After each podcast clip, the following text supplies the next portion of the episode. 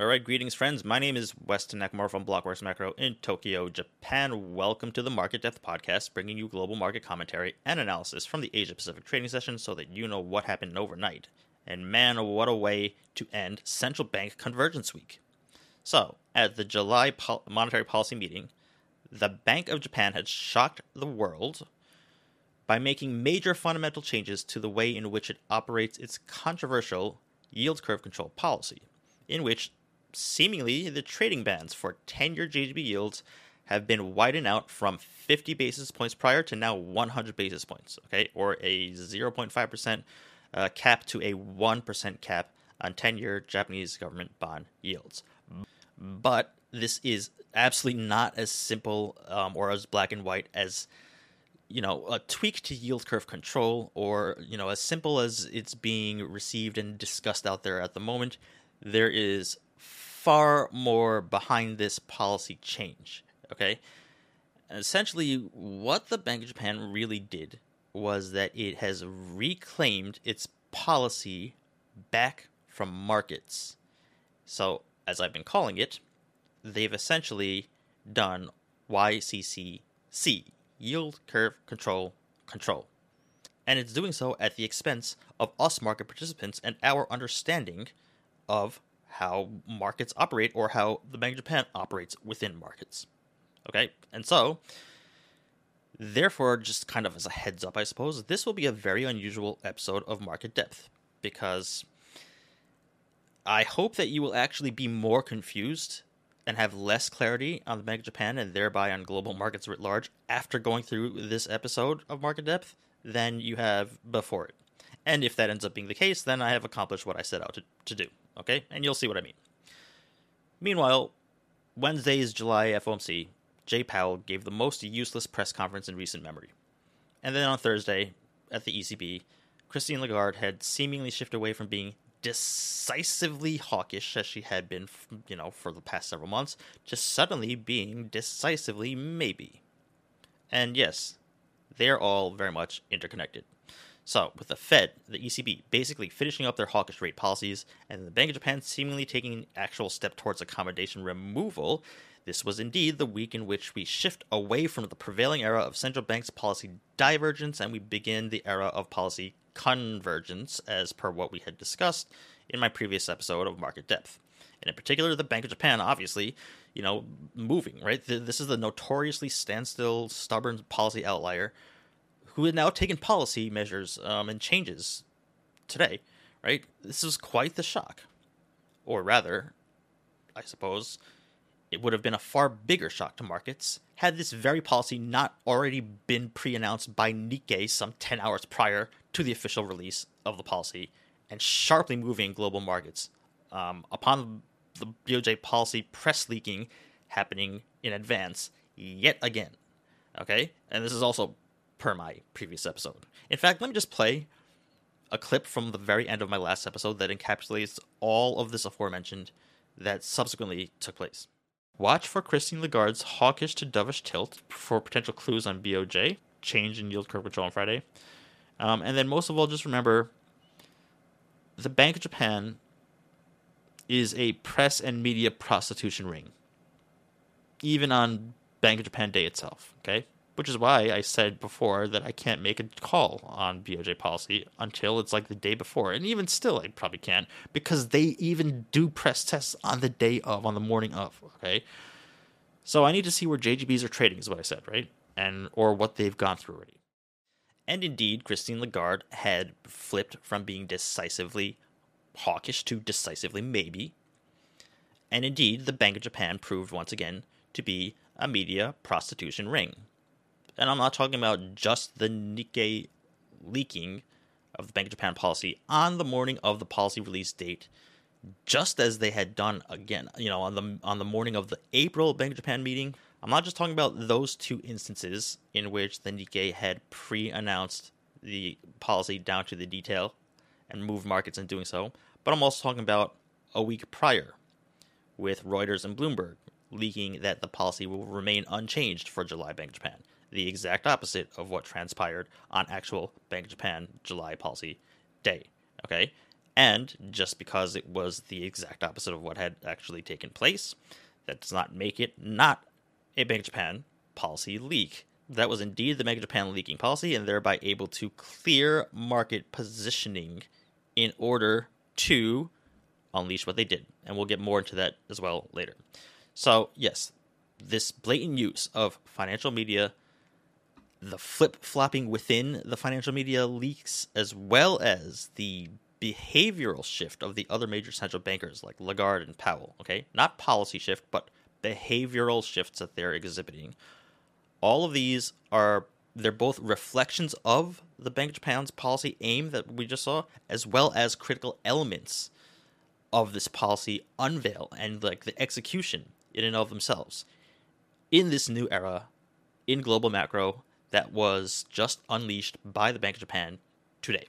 So today, we're going to discuss the Bank of Japan's policy shift itself.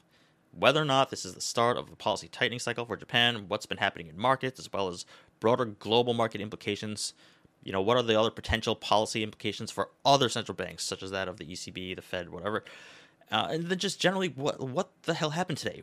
What was that all about? What does this fundamentally mean for us market participants? Why should we care? Okay, and by we, I mean all of us. Okay, not just myself in Japan. I mean all of us global market participants and observers of markets everywhere, especially in developed market economies like the US and Europe. And if you're in one of those regions, and even if you're not, right? But if you are and you're thinking to yourself, why should I care? I have no direct portfolio exposure to Japan. Yeah, well, you know what? It's not only about who or what you have direct or even indirect exposure to. It's also about who or what has direct exposure to you. Japan investors are the world's largest foreign fixed income investors. Trillions deployed overseas, probably into your sovereign bond market, your government bond market itself. Okay? European sovereign bond markets and the United States Treasury market, the largest foreign holder of U.S. debt. So, when there's a major change in the largest creditor to the world's risk-free rate, then yeah, you have portfolio exposure, if not implications. And so therefore, you need to sit up and pay attention. All right. But before I go any further, I'm going to lay out what, as I see it, the big picture story that's taking place is. Okay. And so here's what I need all of you to really just grasp at the fundamental base level, over and above anything else today. It's something that's being completely overlooked, or rather just completely underappreciated, both outside of Japan and inside of Japan, okay? Big picture is as follows. Today's policy measures and policy statements are ultimately not about the yield curve control levels and where JGB yields are, nor is it about Japan's CPI and the Bank of Japan's own CPI revisions that were made higher today. Nor is it about dollar yen with a 130 or 140 or 150 handle, okay?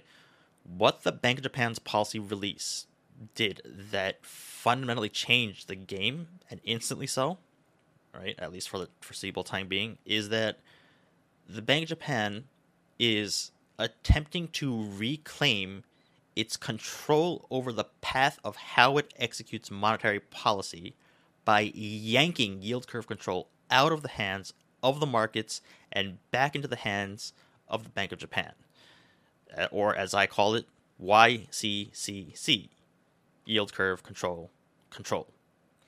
And how are they doing this? By re-injecting unpredictability and policy confusion into markets, and of course, very much done so on purpose. So, to all of you market depth followers out there, particularly in the international audience, whatever the policy change that the Bank of Japan made today, and why now, and why this or that, and what are the mechanics and so on, put that all aside for a moment. We'll go over that. But let me just, make sure that I drill this into your head. You have to be aware of kind of the nuanced tone here in Tokyo coming out of the July 2023 Bank of Japan policy meeting. And that is one of head scratching and confusion by many. Okay, so this clarity that everyone had been looking forward to going into the press conference, that clarity never came. In fact, it was subtracted. Okay, and that is exactly what the Bank of Japan had aimed to do, in my view, and had successfully achieved for now. Reclaim market command by keeping markets and market participants guessing rather than getting painted in a self-defined corner. And look, you don't have to take my word for it about this confusion that had occurred. Just look at market reactions and the chaos in FX markets. Yen crosses that are swinging up more than 1% plus, then immediately gives up those gains and finds itself down over 1%, right? And I'm not talking about like a knee-jerk algo move upon the first 60 seconds of the policy release. I mean over like the entire PM session, right? Or how about in the equity market, where at PM open, the Nikkei index first pops upwards and then immediately plummets almost 3% down on the day to only then recover almost back to flat on the day. Okay? And by the way, yes, SPX E-minis and NDX futures, they followed that price action as that was happening, just as they did 12 hours prior when the Nikkei leak had dropped at 1:02 p.m. Eastern, and you see NASDAQ futures fall 2% immediately from that point to its intraday lows. And yeah, of course, JGB, you know, JGB's JGB yields, of course, spike on this. But then you also see, you know, 10-year U.S. Treasury yields surge above 4%. But then they pull back down into the 3 handle and back and forth, okay? Again, this is all, it's a function of positioning, yes, but it's also very much a reflection of just pure confusion and directional disagreements and interpretations of the Bank of Japan policy that's whipping markets around directionally. What the Bank of Japan is aiming for with this policy change is to buy itself flexibility within its controlling of the yield curve. Yes, flexible control. So flexible is this term that's just kind of all over the policy statements and all that, and injecting that one word into these policy statements fundamentally alters how markets and the Bank of Japan interact from here forward. Flexible is what Bank of Japan has ascribed to the prevailing 50 basis point hard stop cap on yields, for which the 50 basis points has now become a general reference level for which 10-year JGB yields can trade around flexibly in. That's what flexible means here, okay? It's the dissolving of this hard red line into and turning it into a wider gray area instead. And so therefore, for us in markets, an increase in flexibility and optionality for the central bank, that comes at the expense of procedural certainty and measurable predictability for us market participants, okay? In other words, we don't know what they're going to be doing anymore, and they've changed their ways. What we know, we have to now scrap. And we're only going to find out in real time where the new goalposts are. All right? So, which leads me to the control part of flexible control. Control as in the Bank of Japan's fixed rate operations, in which that's when the Bank of Japan steps in and offers to buy an unlimited quantity of JGBs at a specific fixed rate level of X basis points, which, as I just mentioned, that used to be 50 basis points on yields for 10-year JGBs. That's now been widened out to 100 basis points or 1% yield on 10-year JGBs.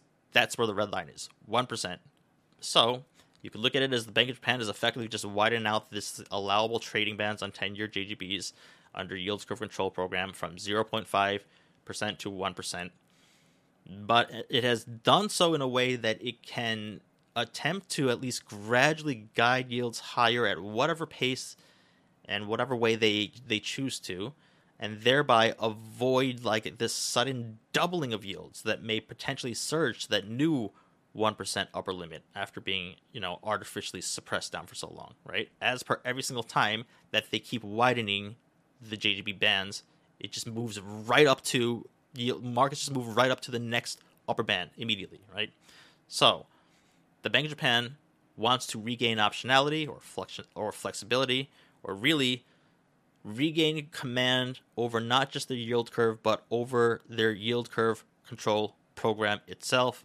Yield curve control. So how does the Bank of Japan effectuate yield curve control? By eliminating routine and procedural precedents, and thereby sowing uncertainty and confusion. Okay, so look, very quickly, look, here's how they describe how yield curve control will be conducted at this is within the policy statement itself. And by the way, there are 4 other separate additional policy statement documents also about yield curve control that were also released simultaneously. Yes, once again, purposely and unnecessarily, like, complex messaging. All right.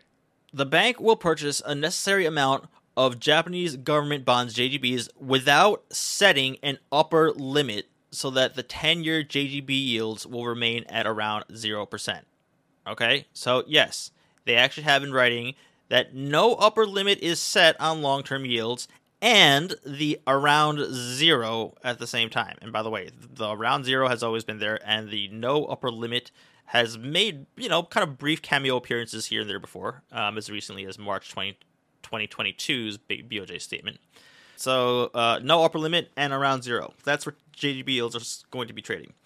Then, if you continue on, the bank will continue to allow 10-year JGB yields to fluctuate in the range of around plus or minus 0.5 percentage points from target level, while it will conduct yield curve control with greater flexibility regarding the upper and lower bounds of the ranges as references, not as rigid limits in its market operations. Okay, so now with this 0.5% hard cap on yields is no longer a so-called rigid limit, but now rather it's a so-called reference. Okay, I don't know what reference refers to, but fine. Next line. The bank will offer to purchase 10-year JGBs at 1% every business day through fixed-rate operations unless it's highly likely that no bids will be submitted. Okay, so fixed-rate ops are when the Bank of Japan steps in, offers to buy an unlimited quantity of JGBs at a fixed price every day. Okay, i.e. that's the hard cap line in the sand, which prior to this was 0.5%, and now they're running fixed-rate ops on JGBs 10 years at 1%. Okay, so double that of what it was previously. And so that's what the new assumed upper band level is, okay? So just in a handful of those sentences, we have no upper limit, we have will remain around 0%, we have with a range of around 0.5%, and we have a hard cap ceiling of 1%. A hard cap ceiling despite having no upper limit. So, are you confused yet? Good. So then you understand. And if you're not confused, then you don't understand, and you need to get confused. Either way, clearly, this isn't clear. And if you think that this is a simple yield curve control trading bands that have been widened out from 50 basis points to 100 basis points, absolutely not that simple. And if you think that it is, and if you therefore trade it as if it's that simple, you're likely going to find yourself widowed, okay, and to your own surprise. And so they put together this like one-sheet summary of everything that they did in totality. This is yet another release that they did on the same day. And here it is, and now you could probably see what I mean. This is supposed to clarify things as a simple one sheet, and instead it's just a mush of everything crammed in.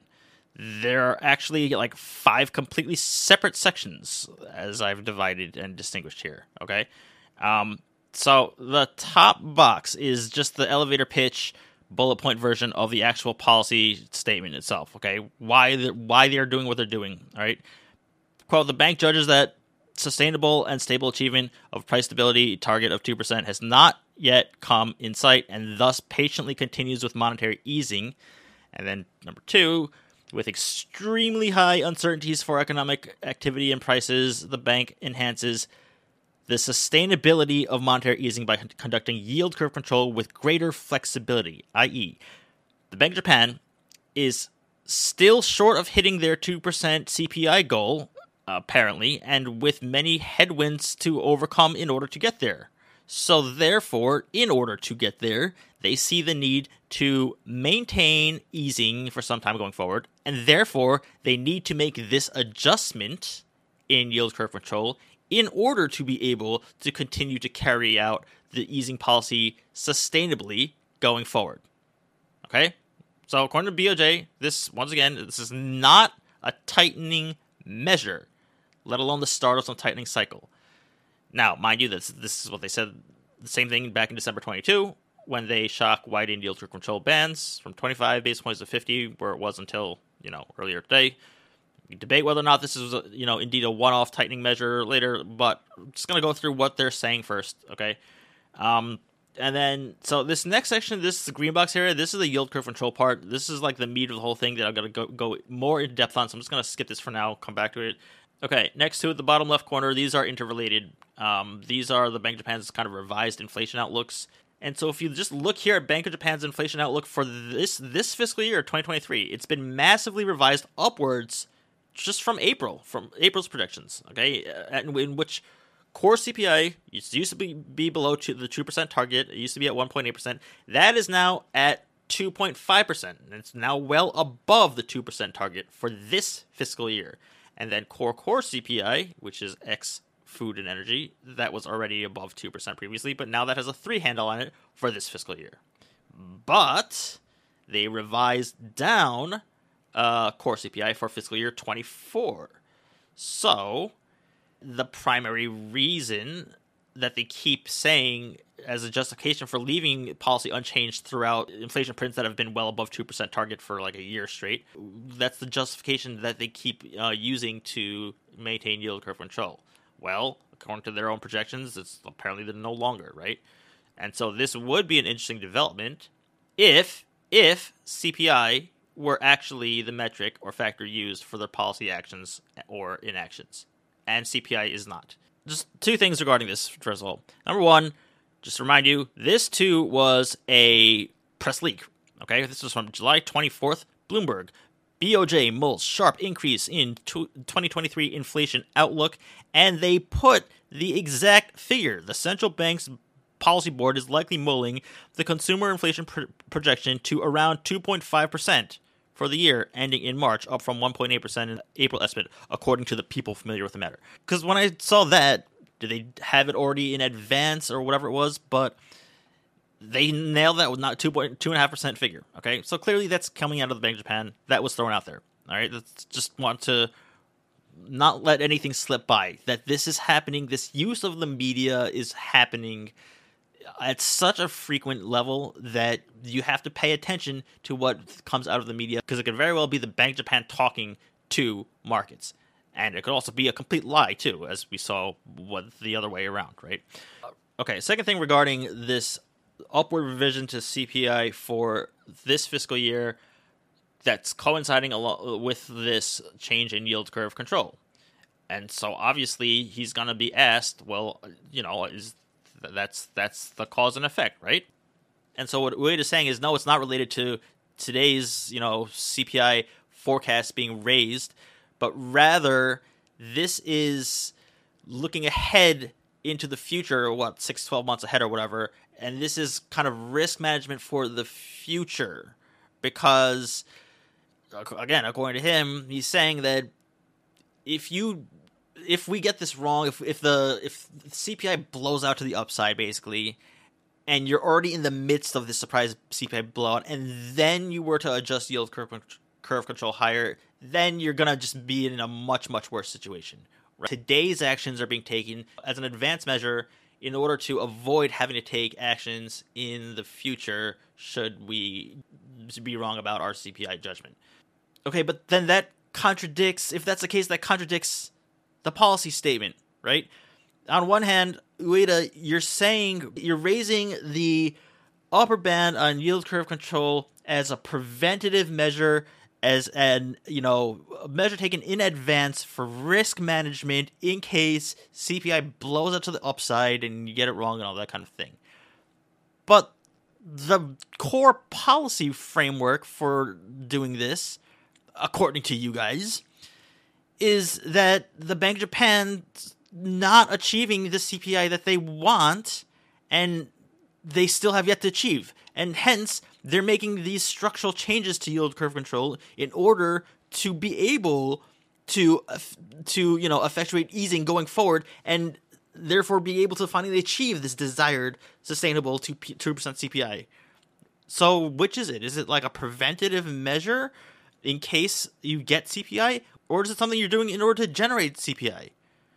And look, I don't care what the answer is because it doesn't matter either way. I'm just saying, like, this is yet another purposeful point of confusion and obfuscation. And clearly, CPI really has nothing to do at the end of the day with yield curve control. It's what they point to, yeah. So it has to, it's the excuse, and that's the only relation that they have. But otherwise, they have nothing to do with one another. And you know how I know that? Because current CPI or current inflation in Japan is not due to yield curve control being in place. Yield curve control had no impact on CPI to the upside in Japan. Only global inflation had impacted Japan CPI. So if yield curve control or any of the policy measures, extreme policy measures taken by the Bank of Japan thus far from Kuroda forward, hasn't generated CPI, according to them, then what would removing current measures do to tackle CPI that hadn't been created by these measures? So that's why, like, fundamentally speaking, this has nothing to do with inflation, even though they'll keep pointing to it. Yield curve control's primary purpose is very evidently simple. It is to keep government borrowing costs down for the most over-indebted nation in the world. It's to make sure that interest expenses don't take up 100% of the budget and then some. That's what it's there for. It's for debt monetization purposes. Now, you're not going to say that, and so you're going to point to inflation in one way or another.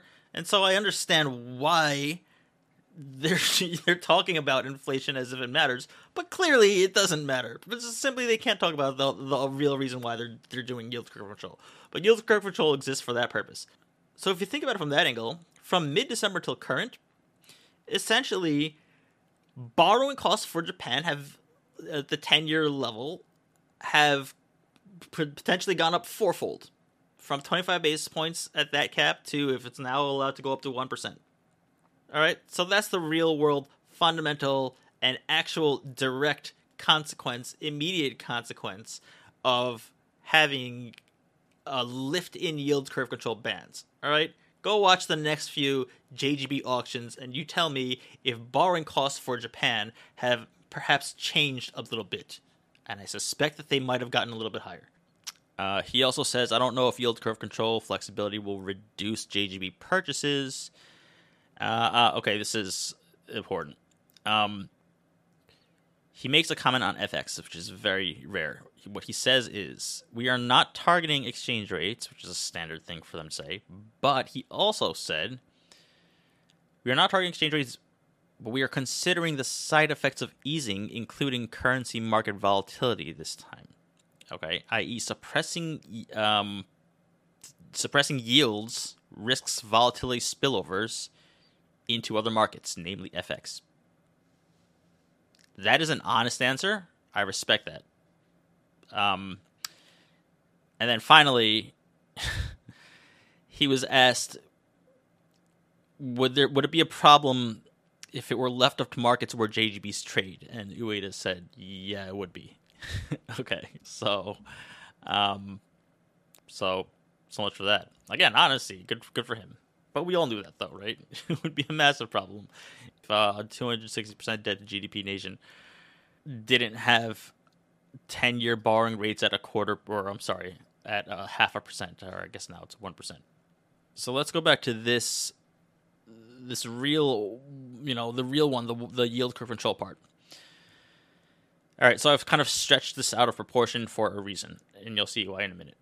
So regarding the yield curve control change, okay, so the actual policy statement itself, quote, the bank will continue to allow 10-year JGB yields to fluctuate in the range of around plus minus 0.5 percentage points from the target level, while it will conduct yield curve control with greater flexibility regarding the upper and lower bounds of the range as references, not as rigid limits in its market operations.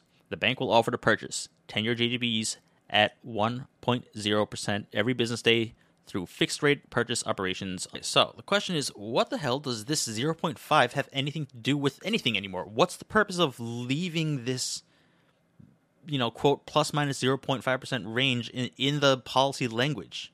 Right? Because aren't the new trading bands plus and minus 1%? But this whole 50 basis points thing, this 0.5%, like a flexible reference level, and 1% is now like the hard stop upper bound thing. It's actually a pretty decent idea. In fact, it's a pretty smart idea. In context of the broader, horrendously disastrous, raging dumpster fire of an idea known as yield curve control to begin with.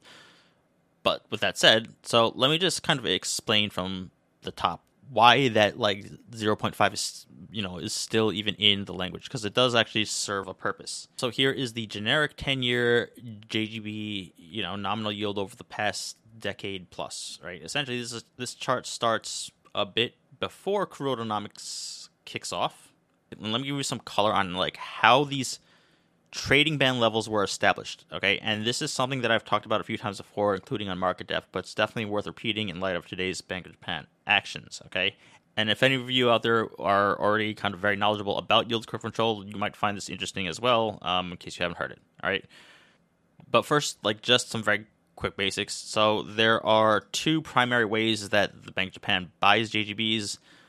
One is called a competitive operation, in which the Bank of Japan releases a monthly schedule, much like this one that was just released, that outlines how much of what specific JGB tenor that they will be buying. Okay, so this competitive JGB buying up method, this is not yield curve control. This is more just sort of standard old QE style JGB buying that they've been doing since, you know, inventing QE, and it really doesn't matter too much, these kind of purchases. Note in general, QE, quantitative easing. Quantitative easing is the act of targeting a certain quantity of assets to buy. $120 billion per month of QE, or 80 trillion yen per year, and so on, okay? It's quantity targeting, all right? So keep that in mind. So that's one of two ways that the Bank of Japan primarily buys JGBs. The second way that the Bank of Japan buys JGBs is through what's called a fixed rate operation. This is yield curve control. Fixed rate ops are when yields get too far away from, quote, around zero. And that's when the Bank of Japan steps into the market, and they would offer to buy an unlimited amount of 10-year JGBs at a specified price level, or a fixed interest rate level, right? Basically, what fixed rate ops are is basically like a resting limit order, like a limit order to buy at price level X. And just like any other limit order, if the market doesn't trade there, you might not get filled at all.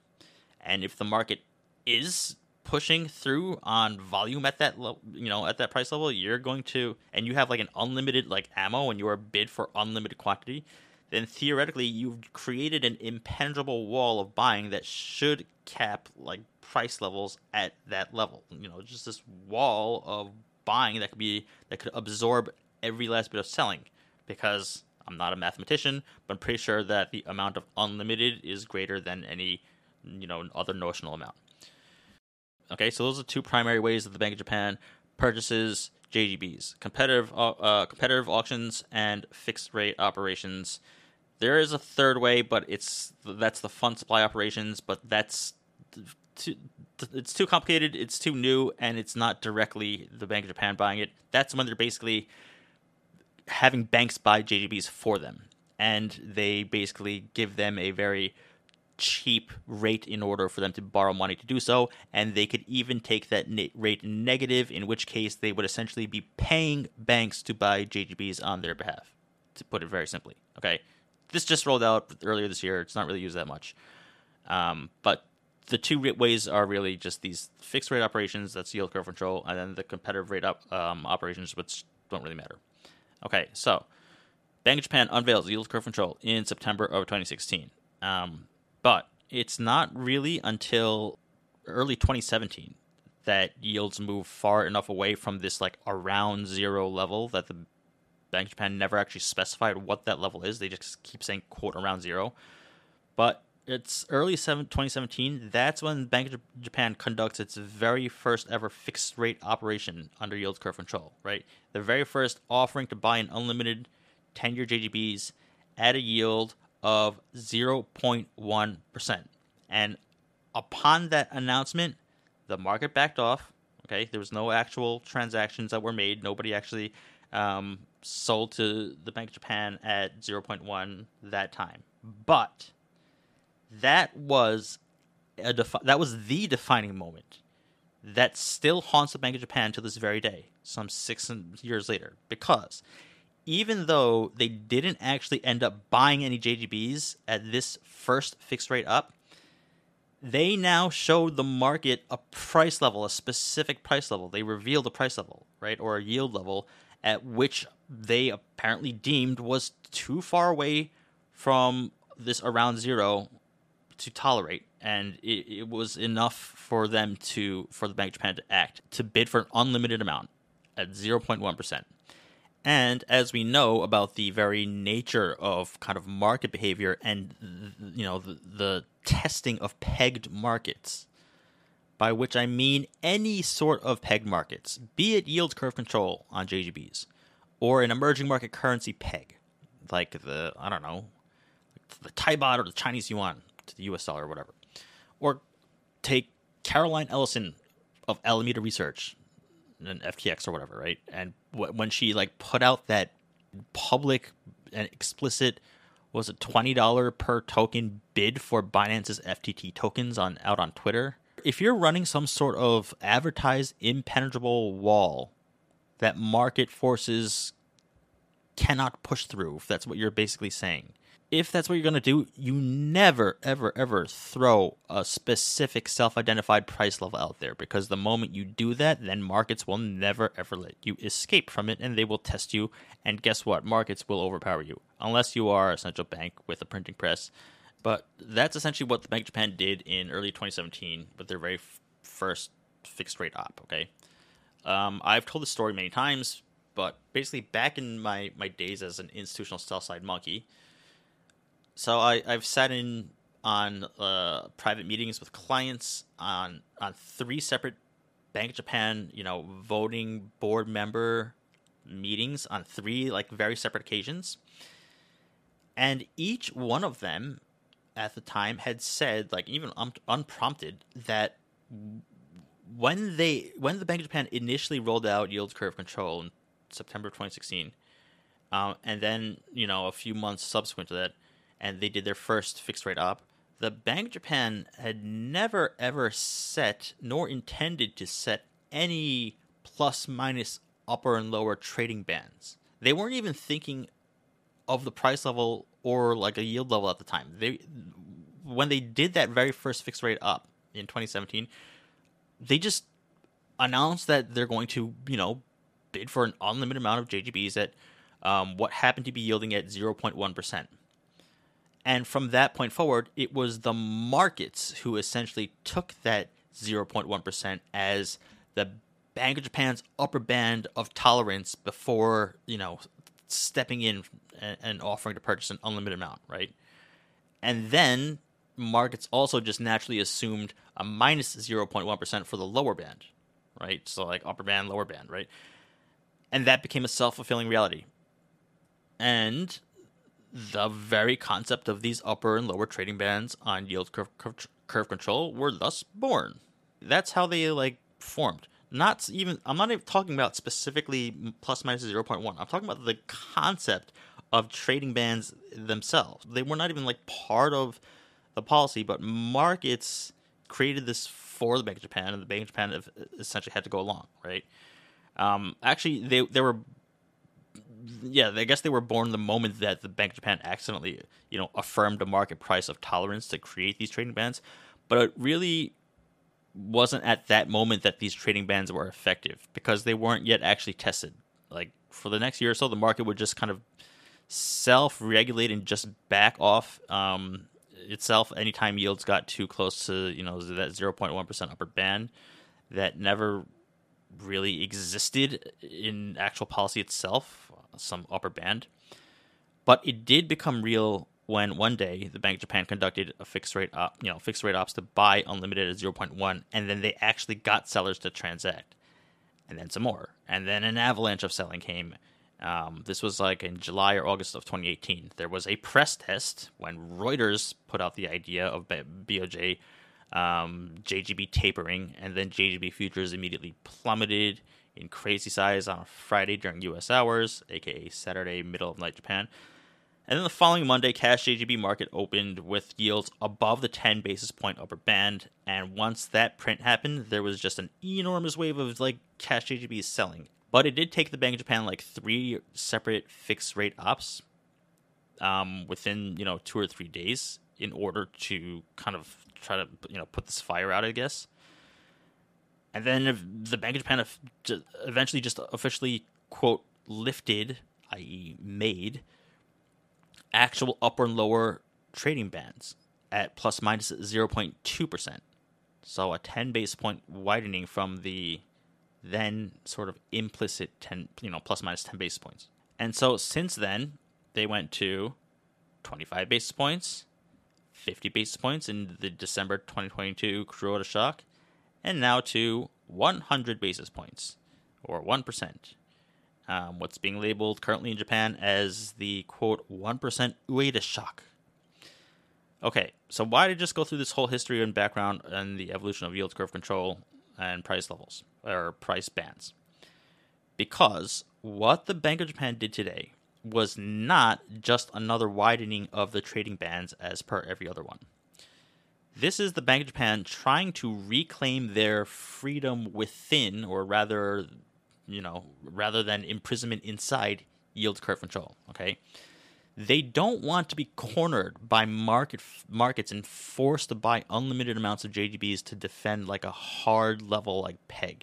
In December of 2022, you know, after a year of a very bloody bare-knuckle fight with markets, you know, being very steadfast in keeping 10-year JGB yields capped at 25 basis points, you know, period, right, as U.S. Treasury yields and European yields, yields everywhere were surging by hundreds of basis points. Bank of Japan stayed, you know, like very firm on keeping that lid on 25 basis points of the 10-year yield. And then suddenly they lifted 10-year JGB yields to 50 basis points in December at the very end of the year, you know, when they thought that all the JGB shorting hedge funds had, at least for the moment, accepted that the Bank of Japan isn't moving on yield curve control bands. And when they did do that shock move, that backfired because that reawakened a massive army of JGB short sellers. The Widowmaker trade came in back into full force, and that new 50 basis point, you know, upper and lower band that it just widened out to, now that was bursting at its seams with 10-year JGB yields trading above the 50 basis point yield curve control cap, the newly made 50 basis point yield curve control cap, which is a whole nother matter that I can get into another time. But yes, it is mechanically possible for yields to print above a so-called impenetrable wall.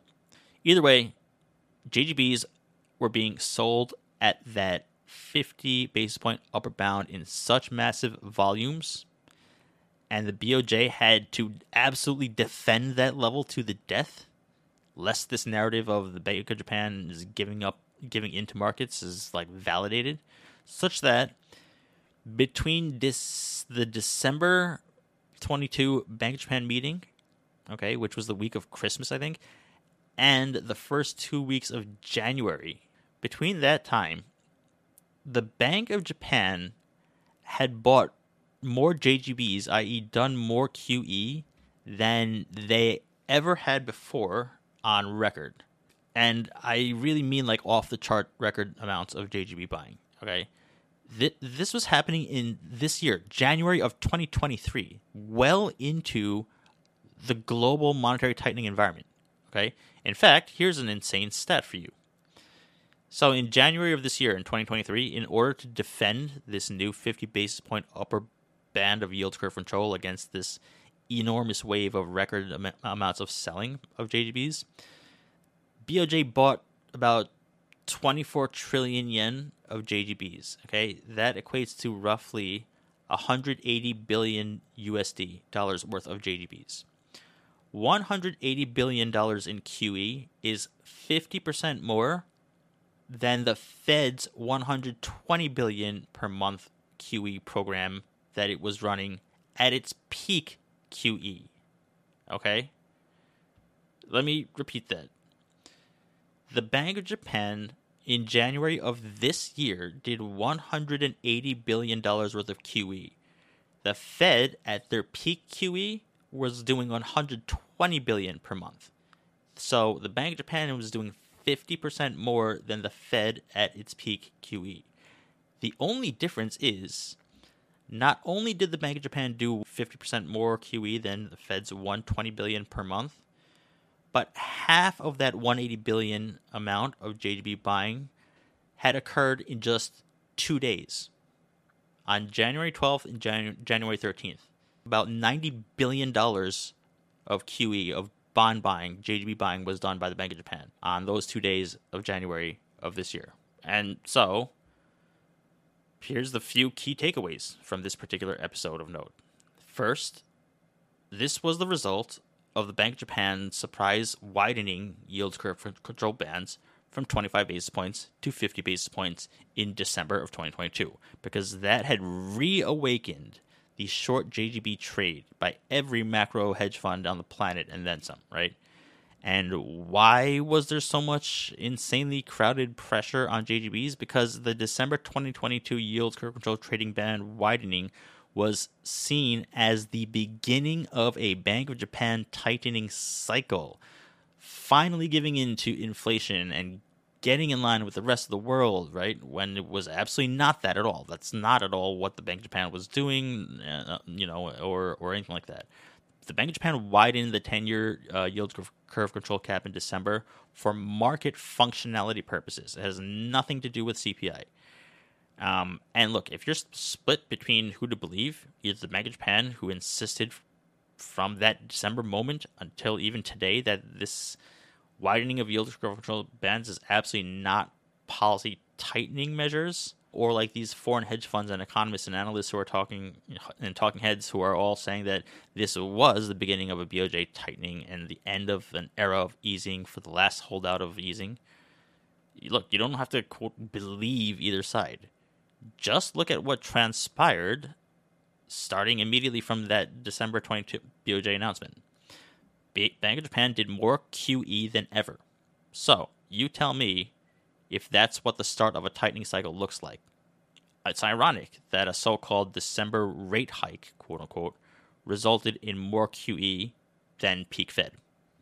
Okay, so that's what the dilemma for the Bank of Japan has been, right? That they learned a very, very, very expensive lesson about.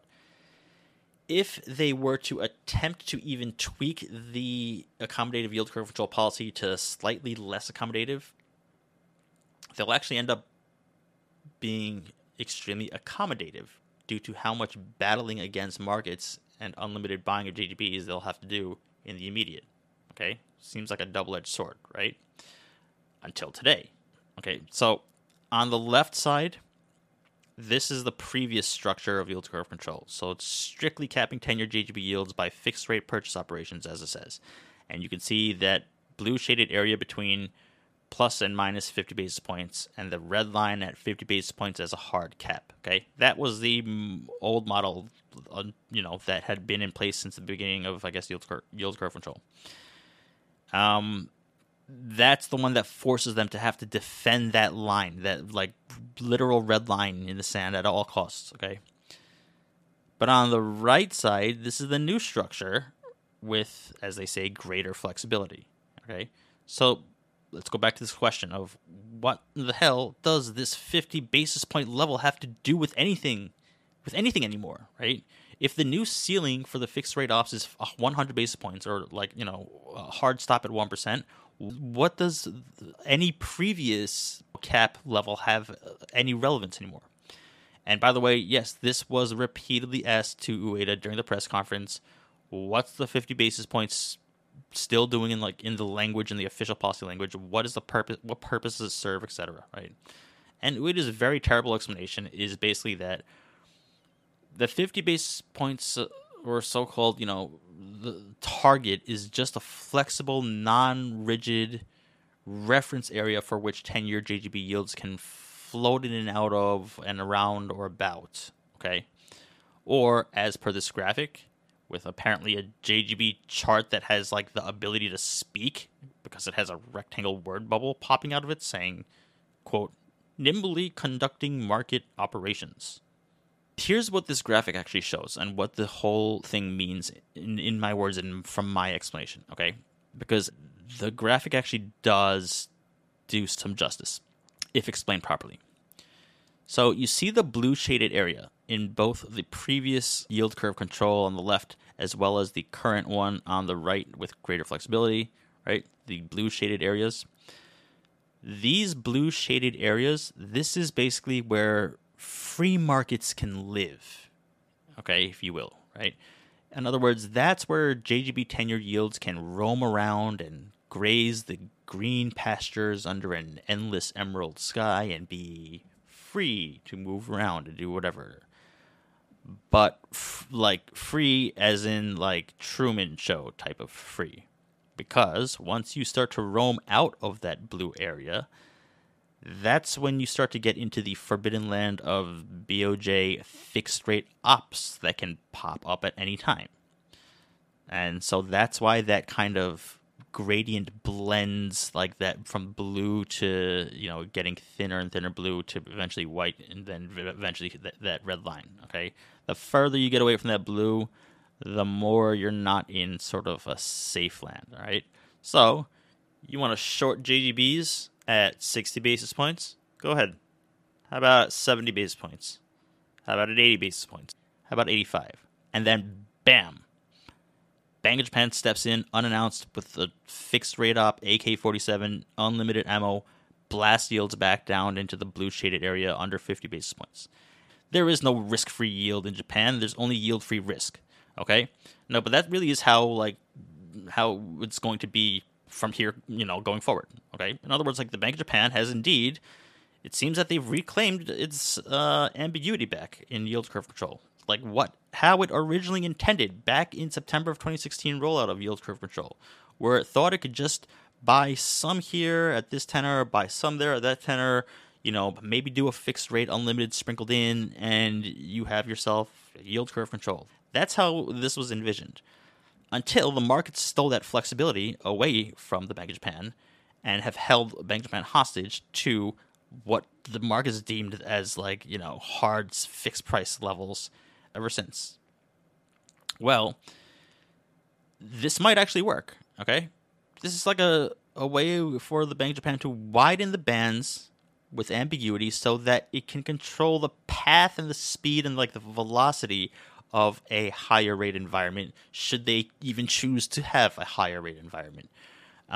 But either way, it's back on their own terms. Okay, keep markets on eggshells, and if you dare go near that upper red line band of 1%, the Bank of Japan will take a rusty machete and widowize your portfolio. All right, and by the way, this is definitely all from Deputy Governor Uchida, the mastermind BOJ lifer who had been designing policy programs very nimbly on the fly well before Kuroda had even joined. Okay, and yes, very much including, you know, designing and implementing and executing yield curve control this entire time, this ongoing experiment of his.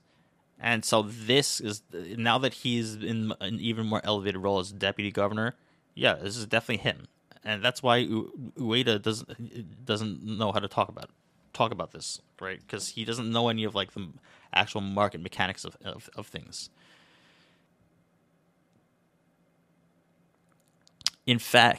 Deputy Governor Uchida is probably the one who, like, you know, made this stupid diagram in the first place, and he probably made it for Ueda, you know, to reference off of at the press conference. And then they looked at it and they probably decided, oh, it's not bad. And they decided to release it as part of, like, the policy statement package as well for, like, you know, everybody, for the public to see. So that's what the program is, okay? And note, it has not even started yet. Now is when we will see if it'll work, okay? Look, where will JGB 10s trade next week? What about next month? What about at year end? What about in 24 months from now? Nobody knows currently at this moment, okay? And furthermore, many people think that they know, or rather, they don't know that they don't know. I'm talking about sell-side economists who have their, quote, BOJ will end yield curve control off the back of, you know, today's decision calls, right? This is like a wholesale step change to how yield curve control operates. How would anybody possibly know how this ends up? This is an ongoing experiment, okay? There is no precedence to this, right? So I think that those people are just clowns, once again. And I'm obviously talking about the sell-side economists who have their, like, you know, BOJ will end yield curve control, you know, given today's actions, the Bank of Japan will end yield curve control at this specific time, October. Value of where the market just naturally traded, that's just when trading hours ended. Okay, now it might be where fair value is, But I will say this. I got this fantastic chart from a Mr. Michael Howell, because I asked him last year if 10-year JGB did not have yield curve control, if that didn't exist, where do you think fair value would be? And he actually gave me a very specific kind of answer. But either way, it's above 1%, okay? I have no idea how to do the bond math on this. So I have no idea how he did the bond math on this. I'm not going to even attempt to try. But I don't think that the markets, once given permission to trade up to 1%, have just kind of naturally stopped 7 basis points above the previous cap. Is this a step towards policy normalization? First and foremost, I think that we all need to agree upon the definition of what normalization means, because I think that people don't realize that they don't realize that everyone has a different definition. What is policy normalization generally, as applied to the US or the EU or UK or so on, right? I think that it's the general definition or concept that most would agree with is something along the lines of, to get monetary policy out of a state of low to zero rates and large-scale asset purchases, QE or whatever, which are emergency measures that were taken during financial crises and economic shocks like that of September 2008 or March 2020, to remove these temporary emergency easing measures incrementally as, economic and financial recoveries are underway, such that rates that were cut to zero more or less can go back to where they were prior to getting cut to zero. And then assets that have been purchased on the central bank balance sheet are either, one, no longer being purchased as per the Fed letting their balance sheet holdings run off the balance sheet by just holding to maturity and not rolling them, or two, assets that were purchased on the central bank balance sheet are being actively sold back into markets as per, say, the Bank of England, who is selling UK gilts into the market. And the reason that they're doing so rather than just letting it run off, letting their balance sheet run off, is because the average duration for the Bank of England's government bond holdings are much longer than their peers. So they kind of have to. Otherwise, if they just hold to maturity, it's going to take them decades for them to wind their balance sheet down. Okay, so normalization for the major DM central banks generally refers to a pre-2008 era of rates and balance sheet size, or at least the attempt or the process of getting there. I guess that's what normalization would mean. But what is policy normalization in the context of Japan? Because Japan has had its policy rate at the zero bound since 2000, right? So, quote, normal for Japan may very well be permanent easing in some form or another. The normalization process might be one move a year or whatever. For me, at this moment, I happen to view the December 22 yield curve control widening and the July 23 yield curve control widening as two entirely separate independent acts under two separate governors and deputy governors.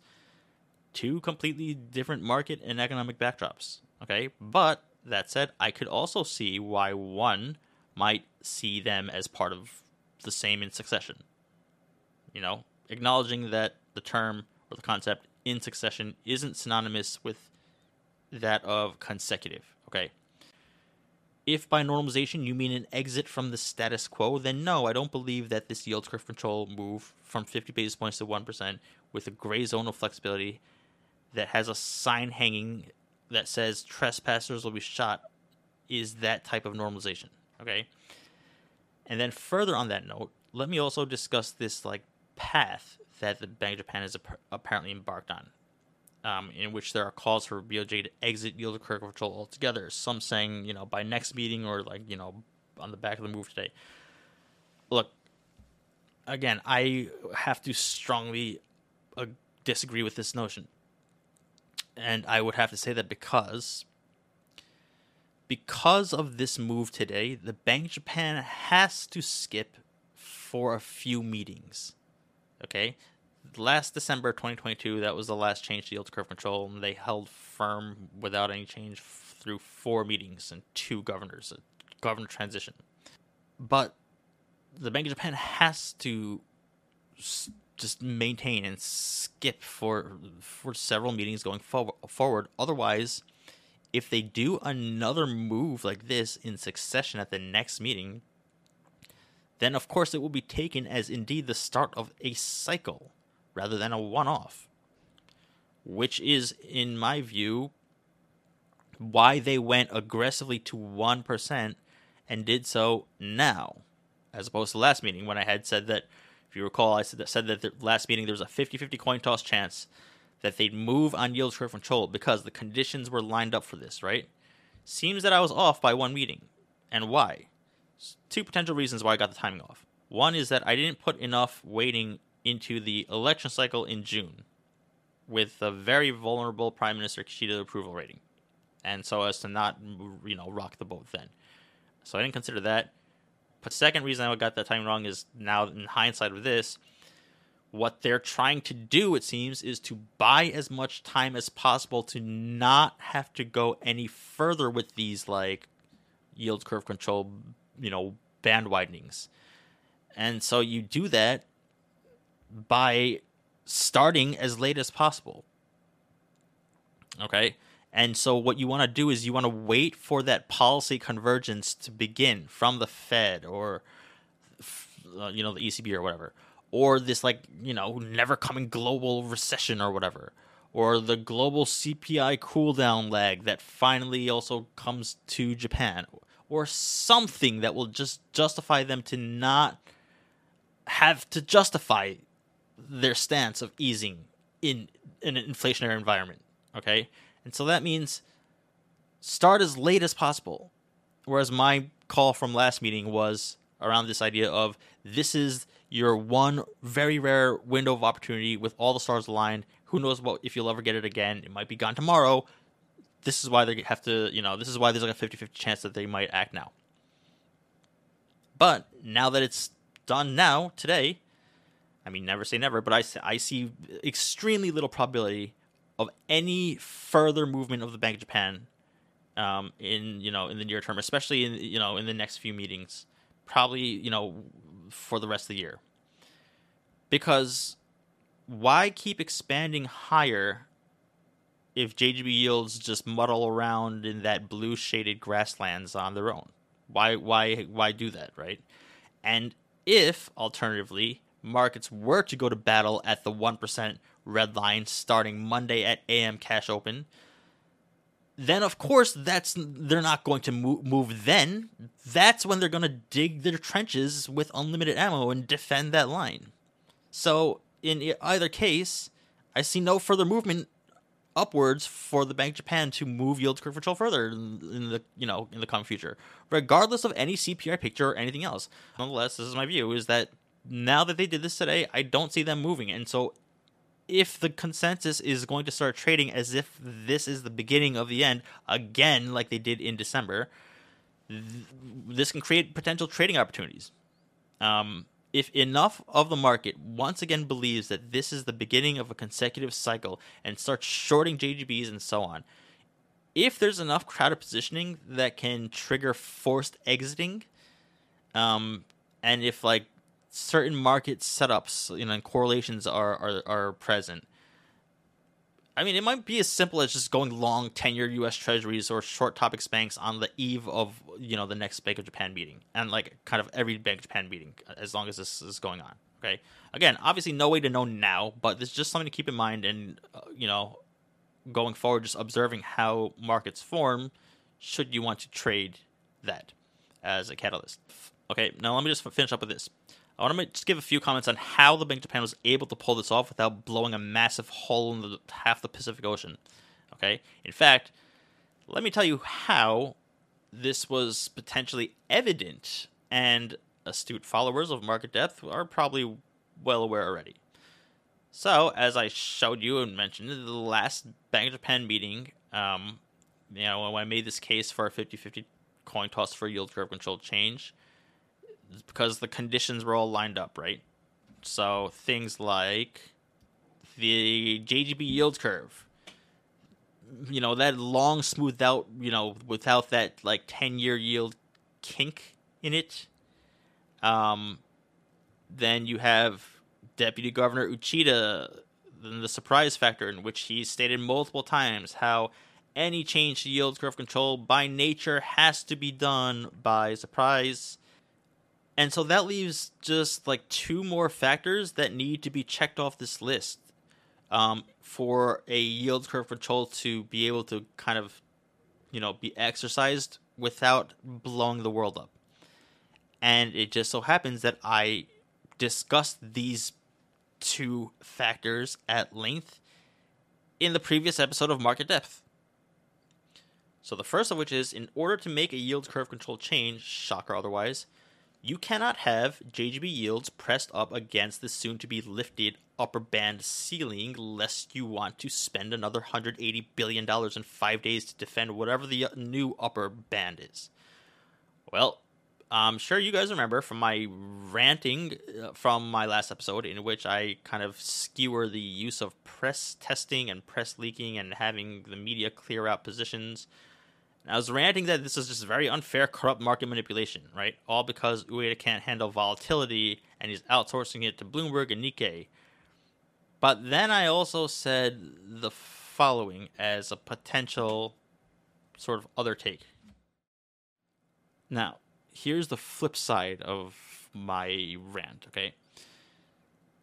I suppose that if you are going to make an adjustment to yield curve control, then you would do it when the JGB yields aren't being pressed up against the upper bound, as I always say. And as per Deputy Governor Uchida, who is the only guy I take seriously at the Bank of Japan, as he has stated on several occasions now, that if you're going to tweak yield curve control, then it has to come by shock and surprise, as per the nature of yield curve control. Even though my core broad longer-term thesis on BOJ policy is that Japan is permanently stuck in central bank debt monetization, debt buying, you know, leaving interest rates extremely low, borrowing costs extremely low for the government. That's what I've always said. And I've also always said that that, however, does not mean that there's going to be zero policy change or attempts. You know, it's not like it's going to be frozen in place as is for eternity. I mean, look at December 2022, right? For various reasons, right? Small tweaks can and will be attempted here and there. But should they come, they will be individual one-off things and not some so-called like start of a Japan tightening cycle. But I suppose that if he did want to shock markets, this is the way to do it. You do a fake press test, leak stuff like this out, get markets out of your face. You know, you make your surprise tweak to yield curve control. Well, turns out that was indeed the case. Is that my less cynical view? I don't know. Either way, look, therefore, although it does still piss me off, very much so, that they're screwing over market participants and traders via media-driven market manipulation, you know, moving goalposts and all that, I do also understand that there's an actual functional reason behind it, and other than Ueda just being too cowardly and outsourcing volatility, okay? You need to reposition markets and let the kind of the pressure out as much as possible. Otherwise, you're going to get all of what's happening in, you know, in markets from the 2 a.m. Nikkei policy release, pre-release reaction, as well as the actual policy release reaction all at once. And that kind of velocity and volume going through can be net more harmful, with spillover effects unintended. So fine, I'll take it, I guess.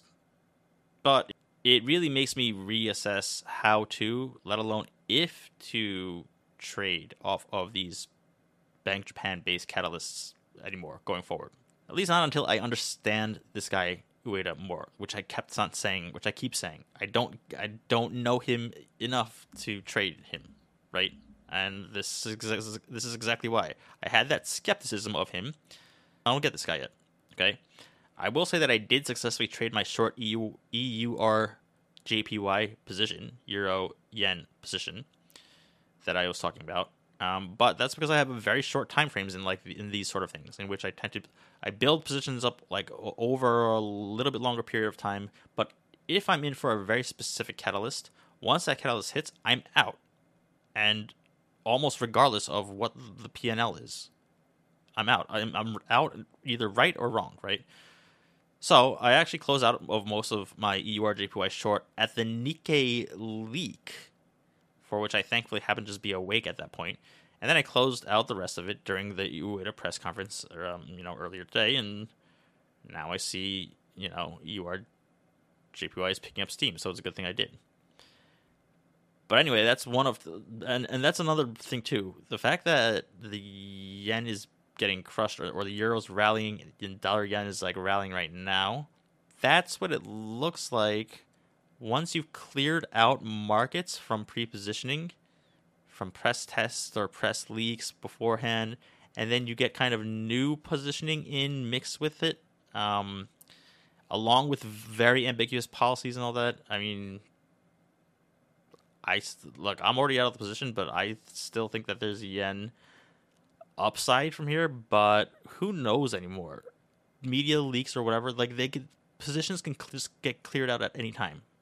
Look, here's a clip from former Bank of Japan Deputy Governor Wakatabe from just a few days ago, just before this BOJ meeting. The swap traders continue to bet that the BOJ will eventually have to move on its YCC, as this chart on the Bloomberg shows.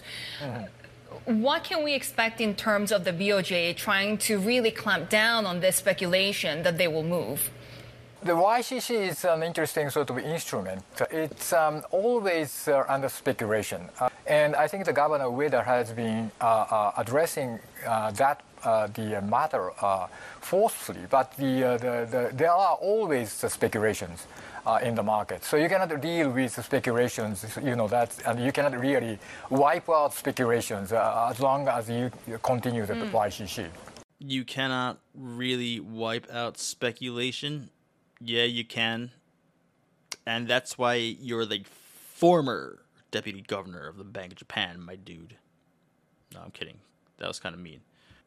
Either way, that's just one of the two conditions left needed to be met for yield curve control to occur. Markets need to not be pressing the Bank of Japan into something. And since it was the Bank of Japan themselves that had cleared the path for markets this time, right? That was a telltale sign that this was coming. This yield curve control change. The only sort of irony being that once they do that, the clearing out of positions via media drops and all that, then there isn't any alpha in the trade left because it just got cleared out. That basically was the, like I keep saying, that is the policy in and of itself as far as green and red blinking tickers are concerned. All right. So now that the market has been cleared from pressure or whatever, then the only other thing left that you need to check off the list before shock yield curve controlling is some nod of complicity or at least some heads up notification given to your fellow central bank peers, your majors, right? The ones that I had spent an entire episode dissecting their interrelationship from the Central Panel. Jay Powell, Christine Lagarde, Andrew Bailey, Governor Ueda, who talk a lot. From Bank of Japan Governor Ueda's very first international English-speaking public appearance since becoming governor of the Bank of Japan.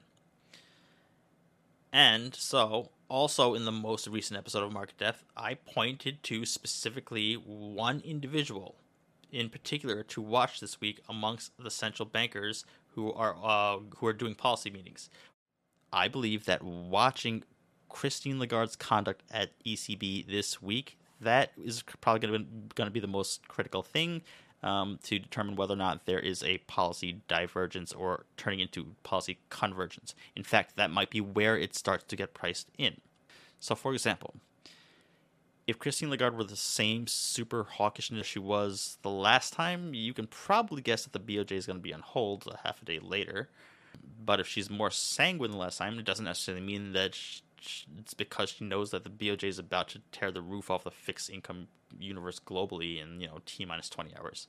It could simply just mean that Eurozone PMIs were unanimously, horrendously terrible across the board or any number of reasons. But it can also mean because she did speak with Ueda and with Powell and with Bailey, who all said the same thing. Yeah, Ueda called, so BOJ is going to move on Friday. But either way, just watch for what kind of contrast the June Christine Lagarde is and the July Christine Lagarde.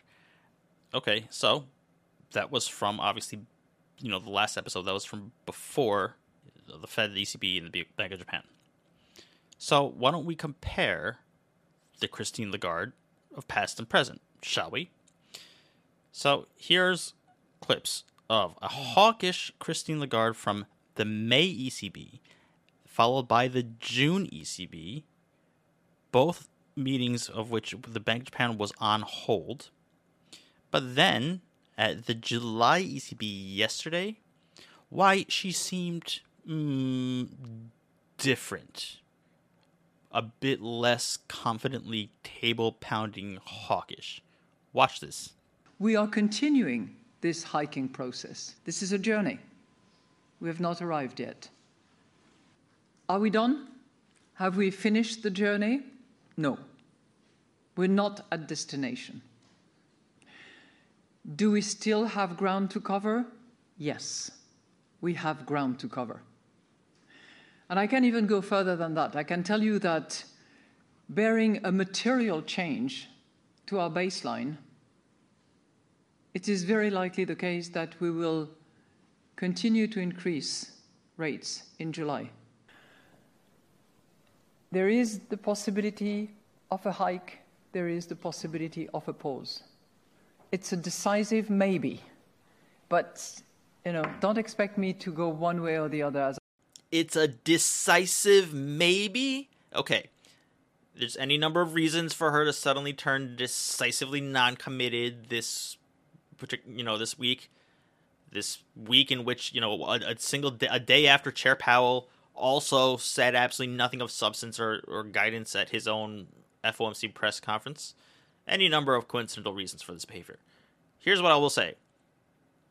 If the Bank of Japan is repeatedly and so openly press testing and press leaking policy to media outlets, then I can say with near certainty that Governor Ueda had also definitely notified Chair Powell, President Lagarde, Governor Bailey, and the rest of the frequent direct interactions Central Bankers Club that the Bank of Japan is going to move this week.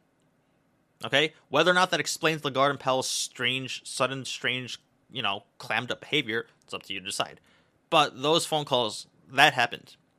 So, watch JGB 10-year yields and see where or if the Bank of Japan stops them. North of 50 basis points and south of 100 basis points. And if JGB 10s are trading just under that 100 basis point cap, that 1% cap, and then you get a series of events like press leaks that short squeeze out crowded positioning and then collapses yields back downwards, and then you get central bankers being suddenly and very uncharacteristically and uncomfortably vague when the calendar has them doing their policy right before the Bank of Japan's day. And I don't know what one would do, but just don't be surprised should there be another Bank of Japan surprise. Okay? So, are you now more confused?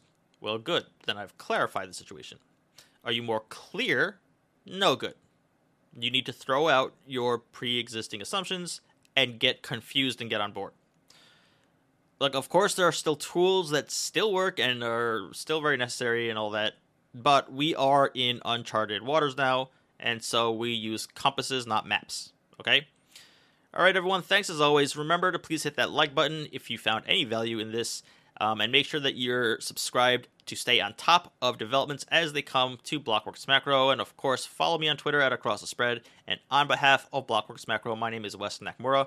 We will see you all soon. Thank you. Bye.